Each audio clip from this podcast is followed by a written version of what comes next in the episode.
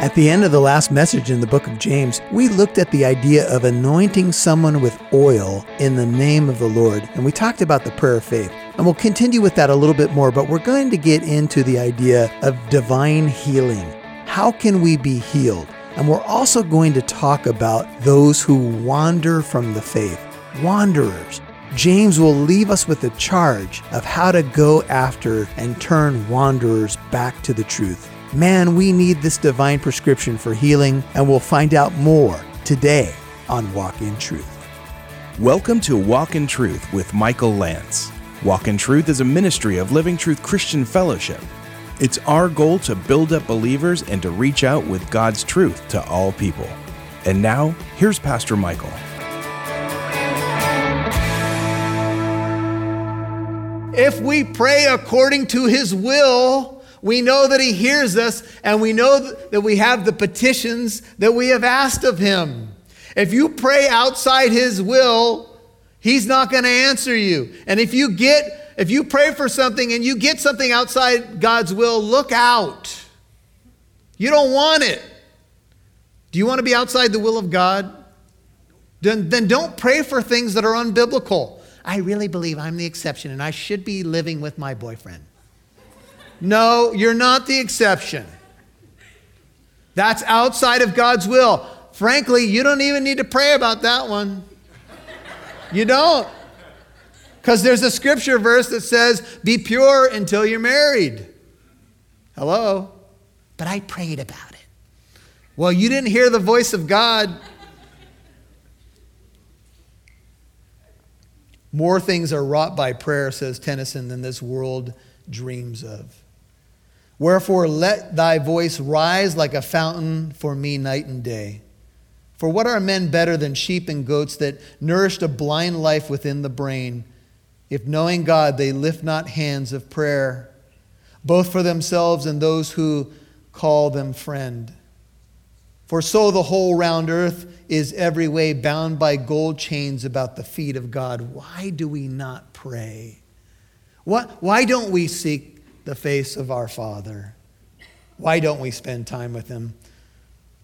It's been said that the devil fears most a saint on his or her knees.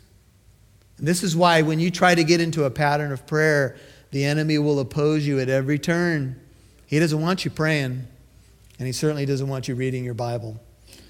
Now, unlike a lot of the letters in the New Testament that end with a benediction or greetings to different individuals, James ends his book with a charge, and it's glorious. And it's so fitting for the book of James because James has been rubber meets the road in my kitchen for five chapters. Would I expect any less at the end of the book of James? Uh uh-uh. uh He doesn't say, All right, the Lord bless you, brethren. Hang in there. The love of the Spirit, the joy. No, he says, My brethren, get busy. if any among you, any among you, anyone of your number, strays from the truth and one turns him back.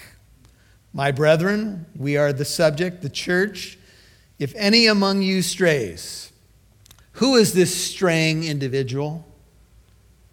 Are they someone who is a true Christian who has apostatized and they've gone out into the world, much like the prodigal, and they're in trouble? Are they a professing Christian that was never born again and so they've strayed because they don't know Jesus anyway? May I submit to you, brothers and sisters, that if you want to understand these issues and hear what Jesus said, Jesus told a key parable. It's called the parable of the sower or the soils. Do you remember he gave us four kinds of soils? One was the seed beside the road and the birds quickly come and, and grab that seed, and that's a picture of Satan stealing the word because the seed of the word of God, the gospel, just sits on the surface. It does, there's no penetration. And then there's the rocky soil convert, so to speak. And this is a person that the seed goes in, but there's no root, there's no depth. There's limestone underneath in Israel.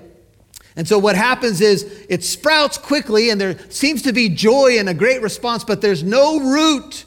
And so the sun scorches it. Times of persecution come and so forth, and it, it doesn't bear any fruit. There's a third one. It's, it, it's the seed sown among the thorns, remember?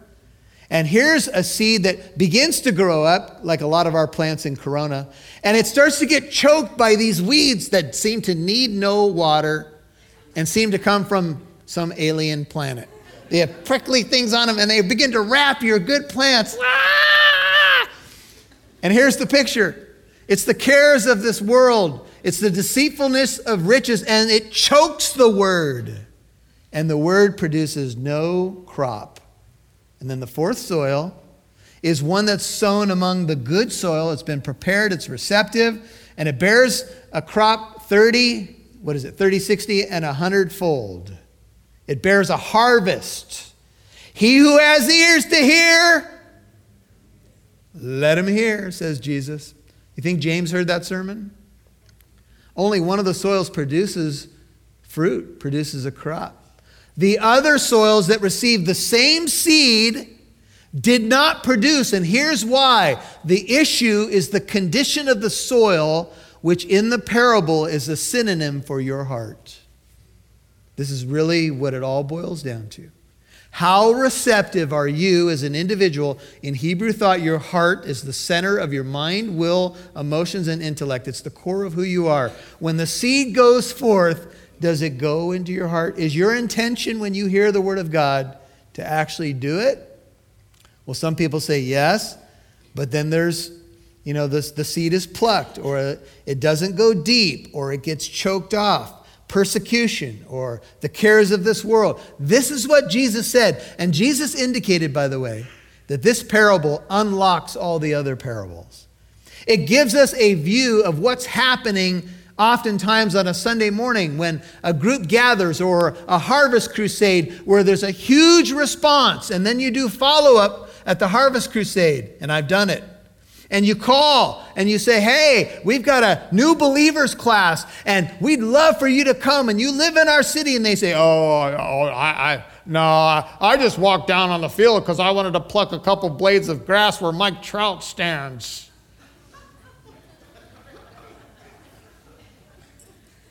Now, I'm not saying there's anything wrong with the crusade. Praise God for much fruit that's happened there. But I'm saying the soils are represented when people walk down. Because the real test will be in five, ten years when I watch that person's life and see how they're doing. To find out what was really going on there. Now, I'm not saying that it's not a battle for genuine Christians, because we all know it is.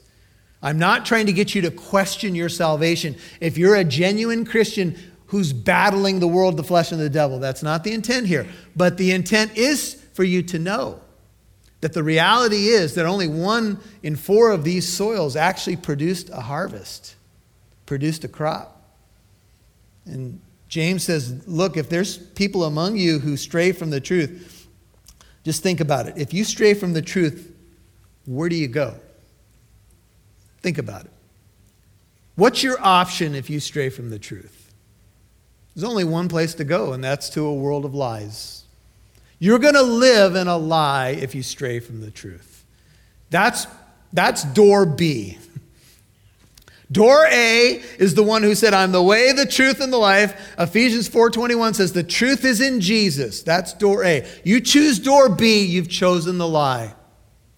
That's all you got. You got the truth and you got the lie. And if someone strays from the truth, this is what happens. Now, the idea of straying is one who wanders away. The one who strays is one who has heard the truth, been in the community, they're a churchgoer, they've heard the message, but maybe they're a rocky soil hearer. They've heard the truth, but they stray. Planao is the Greek word. It means to lead astray, to lead aside from the right way, to go astray, to wander, to roam about, to apostatize, to lead someone away from the truth.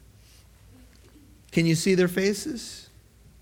How many people do you believe over the years that the Christian church has preached the gospel have apostatized from the faith? How many people could you say in your own life, I don't even know where that person is today? And they were part of the believing community and even preaching the gospel, and now I don't even know spiritually where they stand. Well, this is the reality. People are wandering away all the time. And you say, well, what, what's my response supposed to be? What, what should I do? You're to go get them. You're, you're to turn them. Notice, if any among you strays from the truth and one, end of 19, turns him back, we're supposed to be in the reclamation business. We don't all just go make new converts, if you will. We try to get people who have been straying to come back home. You say, well, how do you do that, Pastor Michael?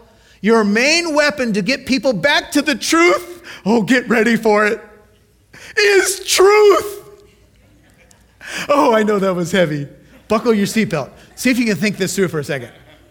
The way to get people back to the truth is by truth, spoken in love. So, what happens when someone wanders away is they start to wall themselves off from the truth. They don't hear the word of God as regularly anymore. They, they go like Adam and Eve. What did they do? They hid from God after they sinned. They, instead of being in the sweet fellowship with God, they hid. That's what sin does. It will cause you to hide from the one that loves you the most. How sad and tragic. Well, what does this mean? That every time I'm supposed to run after the person that's not been in church for three weeks? Precisely. No, I'm just kidding. that might be a little much. Hey, we haven't seen you around for a couple days. What's going on? It's on vacation, man. Sometimes in this pursuit of wanderers, you have to let them go for a while. The prodigal story. I want my inheritance, Dad, and I want it now. I'm 14 now. Hey, listening family, this is Pastor Michael. I want to tell you a little bit about a college that we have going. It's called the Truth Academy. It meets at Living Truth Christian Fellowship in the city of Corona, and it's an apologetic school with also an emphasis on theology. Do you want to grow in your faith? Do you want to be more equipped to share your faith in the public square? Well, this school will help you. And here's Joe Kelly, the director of the Truth Academy, to tell you more. Thank you, Pastor Michael. Boy, has there ever been a time where the need has been greater for God's people to know what they believe and why they believe it? Well, the Truth Academy is here to help the believer contend for the faith that was once for all delivered to the saints. So I would encourage our listeners, Pastor Michael, to go online to thetruthacademy.com, take a look, see what we have to offer. Our classes are available either in person if you live in Southern California, or if you want to take a class online, that's available too. You can learn from the comfort of your own home. Once again, that's thetruthacademy.com. We look forward to having you as a student in the near future. Thanks, Joe. That's exciting news. Thetruthacademy.com to give reasons for faith, reasons for hope in our culture. Man, it's so desperately needed. Check it out today.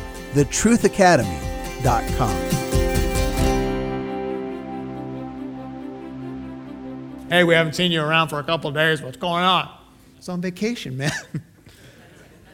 Sometimes in this pursuit of wanderers, you have to let them go for a while. The prodigal story. I want my inheritance, Dad, and I want it now. I'm 14 now, and I got everything figured out. Okay. What? If you were standing in the room, what do you mean, okay? But that dad in that situation, as Jesus tells the story, says, Go. And he goes. And he's got the inheritance. He's got some bags of gold. And he goes off to the bright lights in the big city and he lives it up. He's got all these friends and it's a great time. Yeah, yeah. I knew I was missing out on the family farm. That's what I was talking about. Yeah, yeah, yeah.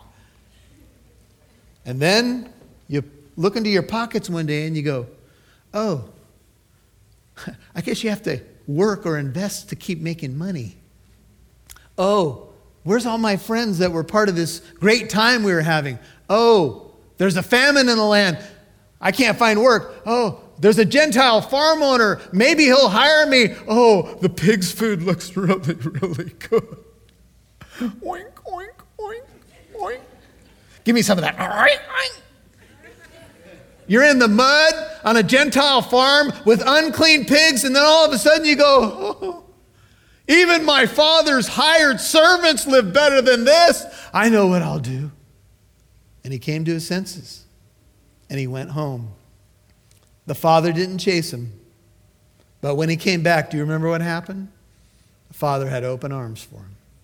But he knew in that cir- circumstance, the son was going to have to learn in the school of hard knocks, end up in the pig pen before he came to his senses. And we're going to have to pray for discernment in knowing which mode to use because some of you have prodigal kids and grandkids and friends, and sometimes you've pleaded with them and you've met with them, and then you say, Lord, I'm just going to release them to you, and I'm going to pray for them, and I'm going to keep the relationship going, and I'm going to pray that they come home.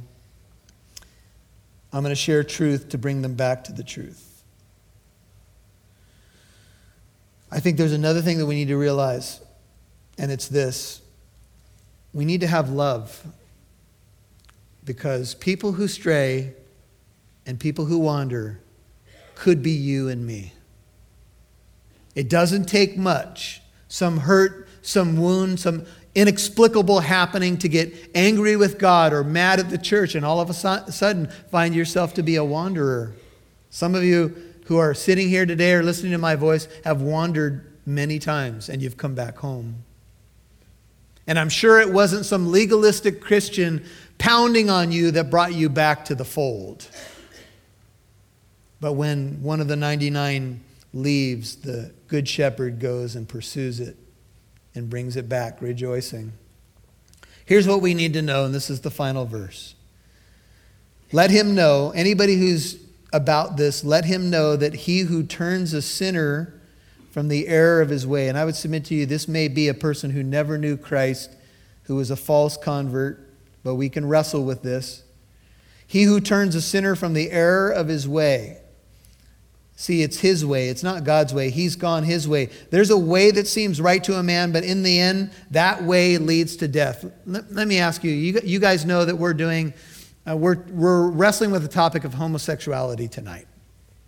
I did an interview with Roger Marsh on Friday. We did about a half an hour together. And I said, Here's my concern, Roger. The way that the world is going now, it, we've gone from a place where there was tolerance in the original definition of tolerance and acceptance on that level. We've redefined tolerance now. Then we, we move to I've got to celebrate something that I believe is unbiblical and sinful, to now being scared into silence. Now there's a law coming down the pike in the state of California that if you say something or if you get somebody to think about their situation and you give them a book or something to help them with that, it could be illegal. Could I say to you that we are bordering on the sin of omission if we do that? We really are, but that's where we are right now. And so we need to have wisdom for the times, of course. But how can we turn someone from the error of their way if we don't even have a chance to talk to them about the real issues of the day? If we withhold truth from people, and I'm going to say this to my pastor uh, peers in the pulpits all around America if you withhold truth from people, truth sets people free. Amen. Truth sometimes does a surgery on me. I don't like it most of the time, right? Ooh, ow, ooh, it opens me up. But then God sutures that area so that I can be better, so I can be free, so I can be healed. If we don't give the healing balm of truth to our world because we're feeling pressure, political correctness, scared into silence, you name it, then we withhold the actual remedy for a dying world. It's true. I'm not saying it's easy. I'm not saying it's always easy to navigate. But James ends the book by saying, look, if we turn a sinner from the error of his way back to God's way, we will save his soul from death. The word thanatos, all over the New Testament, speaks of the eschatological second death of hell, separated from God forever. Do you believe that that's what's at stake? We say we do. We say we believe you're either going to end up in heaven or hell. But then how we conduct ourselves sometimes in ministry and otherwise doesn't always match that belief. See, Jesus said, I am the way, the truth, and the life, and no one comes to the Father except through me. That's what Jesus said. That's not what I said. That's what Jesus said. And so when I preach the gospel to someone, my hope and prayer is to turn them to Jesus, the truth, not to an institution, not to a building, not to certain days of worship during the week. Those are all good things, but that's not what we're talking about here. We're talking about the one who saves. His name is Jesus. He will save his people from their sins. Do you believe that? Jesus saves. It's been preached for 2,000 years, and it will be true until he returns in glory, and it will be true for all time. Jesus saves. We need a Savior. And so the book ends with a radical call. If you turn a sinner from the error of his way, you will actually save his soul from spiritual death, the second death and by virtue of that, cover, notice, many, many sins, a multitude of sins. It's amazing to me to think about how many sins have been covered in my life by Jesus Christ. The fact that on Judgment Day, I'm not going to have to give an account for one of my sins because they were nailed to the cross of Jesus Christ is really good news. Really good news. That's why we say the gospel is really good news. Your sin dealt with in whole, in full, in totality at the cross. Grab the rescue. Hold on to the lifeline. His name is Jesus. Father, it's a trustworthy statement. It deserves full acceptance, says Paul, that Jesus Christ came into the world to save sinners among whom I am the foremost of all. When we preach this, Lord, we realize that we're part of this. We're on the same sinking boat. My sin was ugly before you, just like everybody else's sin. Some of the sins that we may not mention or think are as bad are, is still sin. And the wages of sin is death. But the free gift of God is eternal life in Jesus Christ our Lord. Oh, what a Savior we have! Amazing, amazing grace. keep your head and heart bowed. If you've not met Jesus as your Lord and Savior, now is the time. I don't know why you would wait a moment longer. Something like this Lord Jesus, I believe in who you are, that you're God, that you came on a rescue mission to save me. You became a man. I thank you that you died on that cross in my place, took my punishment, took, my, took the wrath of God, took my shame at the cross. Thank you for your precious blood that was spilled, for your sacrificial death. Pray it if it's you. Lord, thank you for your triumphant resurrection. Thank you that you rose from the dead and defeated death itself. And that is a reality that gives me hope. You're a Savior. You're my Lord. Be my Lord. Be my Savior. If, you're, if you've been a wanderer, it's time to come back home. You may just say, Lord, I just want to rededicate my life to you. I, have been a prodigal. I've ended up in the pig pen too many times. I'm sorry. And He'll have open arms for you because He loves you and He's never stopped loving you. Father, for those who are crying out in the quietness of their heart or even have spoken this prayer, may you bless them. May you meet them where they are. May their will be bent toward your will because they're not only calling you Savior, but Lord. And help us in the areas where we're weak, Lord. Help us in the areas where we fail, where maybe your Lordship, you know, we've pushed it aside in a certain area of our life. May you become Lord of all, all areas of my life. Help us in that, Lord. Help your church in these areas of weakness. We want to thank you and praise you for the book of James. It's been a rich, wonderful time for us, Lord, as a church. I believe we've grown as a result of being challenged in this way. And we thank you so much. And I just pray your sweet blessings on your people. Those who are brand new to the faith, those who have been walking with you for many years, just may you just pour out mercy and grace overflowing into their lives. In Jesus' name I pray. And all God's people said, Amen.